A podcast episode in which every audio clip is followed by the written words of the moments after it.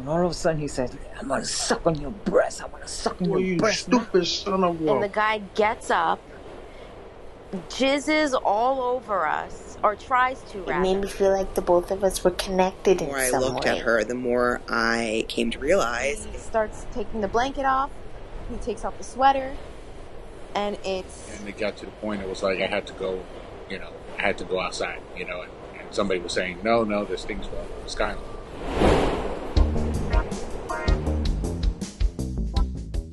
I'm Christina Baez, and you're listening to the Subway Portraits. This is our first episode. So if you're listening right now, I want to say thank you so much for tuning in, and I hope you enjoy listening to these stories as much as I did. And if you like them, subscribe. On today's episode, I'll be sharing seven stories that were submitted to us. These are going to range from someone's experience in the subway during 9 11, someone taking a risky dare, and another being reunited with a loved one. I think we should just jump right in. What a day. So one day while I'm on the number one train, I'm standing there by the door and I happen to look to the side and I see this guy standing between the cars of the train. And I'm saying to myself, well, I hope he's okay because he was bleeding from his forehead. And he's struggling to open the door to come in to the wagon where, you know, where we were at. At this point, everybody else is looking that way to where he's at because he's trying to, he's fumbling with the door, trying to open it. Something was not right. But anyway, he managed to open the door. He walked in. He starts walking to where I'm at, my way. He starts walking till he gets there. When he gets there, he's looking at me, looking at me. And all of a sudden he says, I'm gonna suck on your breast. I wanna suck on your breast now. So I'm saying, oh no, this guy has mental issues. There is something definitely wrong with him. So, you know, I said, let me just walk away. Let me walk away. My my stop is the next stop. I'll just get off and, and leave it at that. No, he kept harassing me and harassing me. This guy had to stand between me and him, defending me and telling this guy, Why are you bothering this lady? Leave her alone. What's wrong with you? Are you okay? You're bleeding. What's wrong with you? No, he's just reaching over this guy, trying to grab onto me, trying to grab onto me. In the meantime, I- I'm moving to the right, moving to the left. Yeah, it was like a boxing match. But anyway, the train pulls into my station. I thank the guy that was helping me out. I run upstairs literally to catch the N train, and and I managed to get up there and the train was pulling in. The N train was pulling in. I run into the train. I sit down, take a deep breath, and I said, "Oh my God! Oh, thank goodness! You know that's over with." I'm sitting there on the N train, and all of a sudden, there's a commotion on the on on the next cart next to you know to where I'm at, and I hear women screaming. I hear guys, you know, like fighting and and carrying on. I said, "Oh my God! Now what? What's going on?" I happened to look to the side, you know, because the the the, the women's they opened the door, they was crying, they was screaming. The guy had managed, I don't know if he was ran after me or what, but he managed to get on the train that I was on, the same guy I left on the number one train. And he's swinging and he's bleeding more from his head. He's cursing people out. And the people are running to the to the cart where I'm at. I'm getting up. I'm running to the, the following cart. When the train stops, I run out. Literally, I run up the stairs. I'm I stop a cab and took my cab to work. I said, Oh my God, what a day.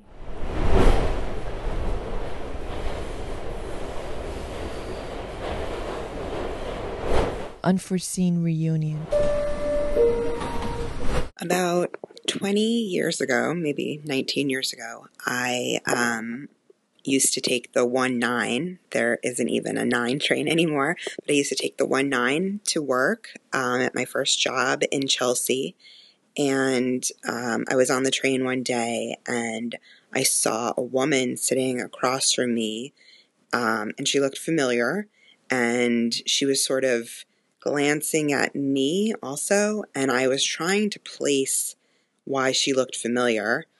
And uh, the more I looked at her, the more I came to realize it was my estranged aunt, um, my my aunt Rita, who I hadn't seen since I was a kid. Um, my aunt had a lot of a lot of different kinds of problems, um, and uh, you know, drug problems and whatnot, and had uh, stopped talking to my mother and the rest of our family, and a lot of people didn't really know her whereabouts. Um, I was pretty sure it was her, but we didn't say anything to each other. And uh, one of us, or I don't know who got off the train first, but um, you know, a couple of months later, the same thing happened. Uh, I was riding the train. I saw her. I didn't think she saw me this time, but I got off the train and um, we got off at the same stop actually. And I approached her on the street corner and I said hello to her and do you remember me? And she started crying and hugged me and we talked and she asked how my family was and how my brothers were and um, I asked her for her phone number because I figured my mom would want to talk to her and would want to, you know, find out how she was doing. So she gave me her phone number, and um, a couple days later, you know, I gave it to my mom, and a couple days later, when my mom tried to call, it was a wrong number. Um, didn't see that aunt again for probably 15 years. She showed up at my grandmother's funeral, and um, that was the last time I've seen her.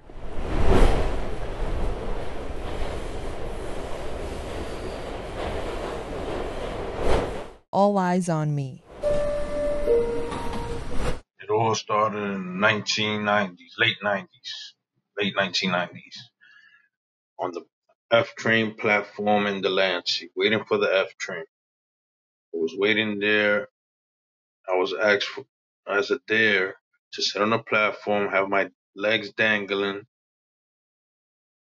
towards the train tracks, and um see how long I could wait before the train comes, how close it could get to my leg, blah blah. Blah. So I was like, okay, I'll take the dare, and I waited. Train's coming through the tunnel, see the lights. Like, okay, I'm gonna wait till it gets real close, do what I gotta do. Next thing I know, train's coming, hear it. Then I hear the brakes of the train. Conductor pulls up, pulls down the window, screaming, cursing. Looks like you play football, you stupid son of a bitch. You wanna be able to walk ever again, you're gonna be legless. How you gonna play then? He let me have it from there. So there I'm a little embarrassed. Then when I look up the platform, everyone that's waiting for the train is looking at me and looking at the situation and what was happening. So I came out of there with my legs intact and with this story to tell. It could have been a different story.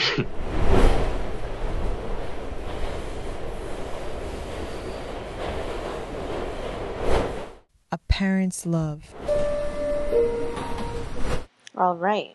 So I was at DeKalb Avenue station in Brooklyn, and I was on my way to Manhattan. Um, and I got on the Q train, and there was this man next to me um, in the car, and he was just sitting holding his child. And his child had like a blanket and like a sweater over him, and he was just kind of like caressing it um, and occasionally giving a little kiss on his head. And I was like, that's sweet. And I had my book out, whatever. After a few minutes, you know, we had to go underground. It's, it's a long ride. So after a few minutes, he starts taking the blanket off.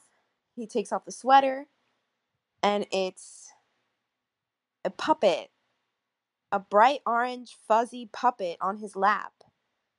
He takes out a brush and starts brushing it, starts talking to it, um, and still giving little kisses and caresses. And I was like, what the fuck is going on right now? And you, again, we're underground. It's a long, it's a long Manhattan. I'm like, what am I gonna? I didn't know what to do. I didn't know if I should look. I didn't know if I should just mind my business and keep reading. But it was hard to ignore like this bright orange puppet, and how I really was so convinced that it was his child. um, in the beginning, and and to realize that it was just an an inanimate object, I was like, oh no. Um, so you know, we get closer and closer to the next station. He starts to stand up. He goes up to another person on the subway and starts like talking to him through the puppet. Um, it was just very weird, and I just automatically knew I'm like, I don't really want to be here. I don't want to interact with this guy. Uh, it, uh, it was just very strange.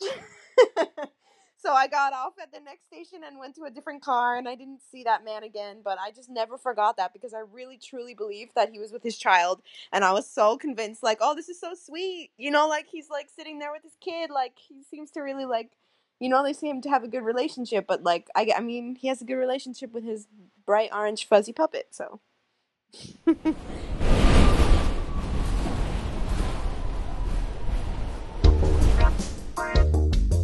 Still to come, a strange connection, a person trapped underground, and a sticky situation.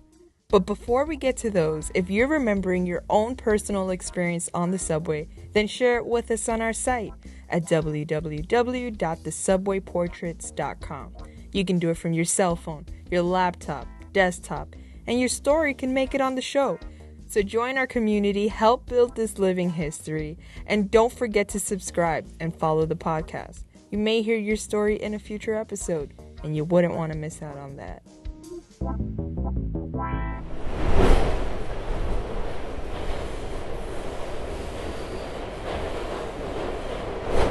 Literary connection. Before the mandatory quarantine in 2020, I was on the Uptown 1 train. I was sitting next to this man reading a book while I was reading a book. It made me feel like the both of us were connected in some way. We were the only two on the train. I think of him from time to time. I wonder what he's reading now.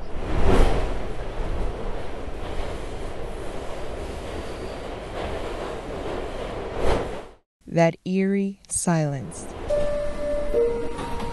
Okay, so uh, on September 11th, 2001, I uh, dropped my wife and uh, my daughter off uh, at my mother-in-law's house. I took the uh, the um, one train down to the city because usually I park my car at the parking lot. Then I take the train going to uh, all the way down to the World Trade Center. Train stayed on on the train, uh, the one train, up to 42nd. Was going to cross over to the two or three for the express. Decided to stay on the one for whatever reason. Just I was already running late, so what's what's the difference? So as uh, as the train went down to uh, Chamber Street, uh, the one train, uh, the PA went uh, on the speaker system said the train would no longer go further. Then then mentioned what was going on. Didn't know, so I actually just crossed over the platform and took the two train to get to uh, Pine Street. So as I was going on underground, went to Pine Street, took that train into the um, uh, to get, I got off at Pine Street, and then we walked. Uh, as I was walking to the concourse level, one of my coworkers just kind of snuck up behind me, and she says, "Yeah, um, you're late." And I'm like, "Well, I'm I'm not late. You know, you're late because I know who your boss is. So you know, you you better hurry up and get to work." So as I was uh, going uh, from the uh, from the train um, platform to the concourse area at the World Trade Center, the second plane hit. Huge vibration, shook everything. Cops are telling me to go back into the train station, so I went back into the train station. Did not know what was going on. Um, we waited uh, just a little bit of time. It was eerily silent. Uh, there was a bit um, some light at the uh, end of the exit. I waited for a few minutes, and then it got to the point. It was like I had to go. You know, I had to go outside. You know, and and somebody was saying, "No, no, there's things falling from the sky." I'm like, "What the heck is going on?" So we waited a little a little while longer, and uh, it was um, eerily quiet. Walked out, and uh, right onto Church Street. Uh, right across the street is the World Trade Center. Looked up, big hole in the building, um, smoke everywhere, and the rest is uh, history. I mean, we all know what happened on that day. That was uh, essentially my train ride. Um, first plane that already had hit, I wasn't aware of it uh, until the second train, uh, second plane hit. So um, that's my most memorable experience on the train.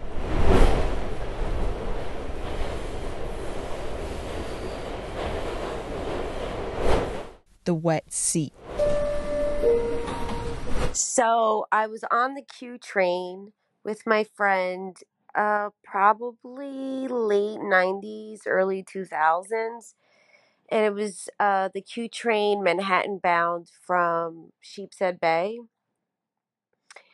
So we get on the train, and at some point, this guy is sitting in like the two seater facing the back of the train. So I'm facing him. My friend is sitting in front of me.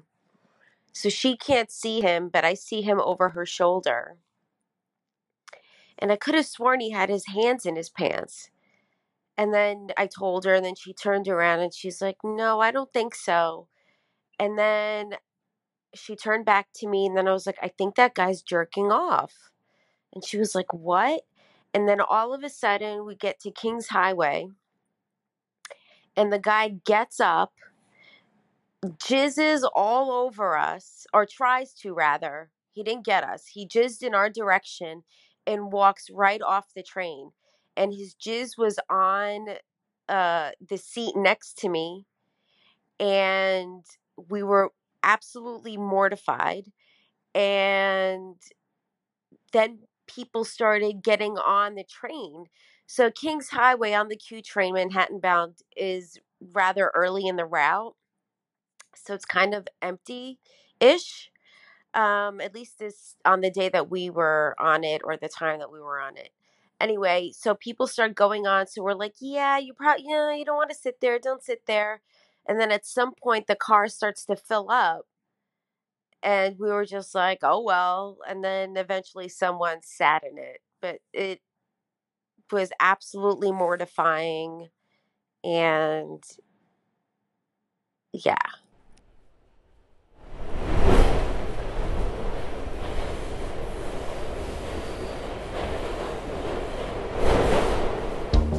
Thanks for listening. If you enjoyed these stories, then hit subscribe so you don't miss our next episode. Episodes are released every other Sunday.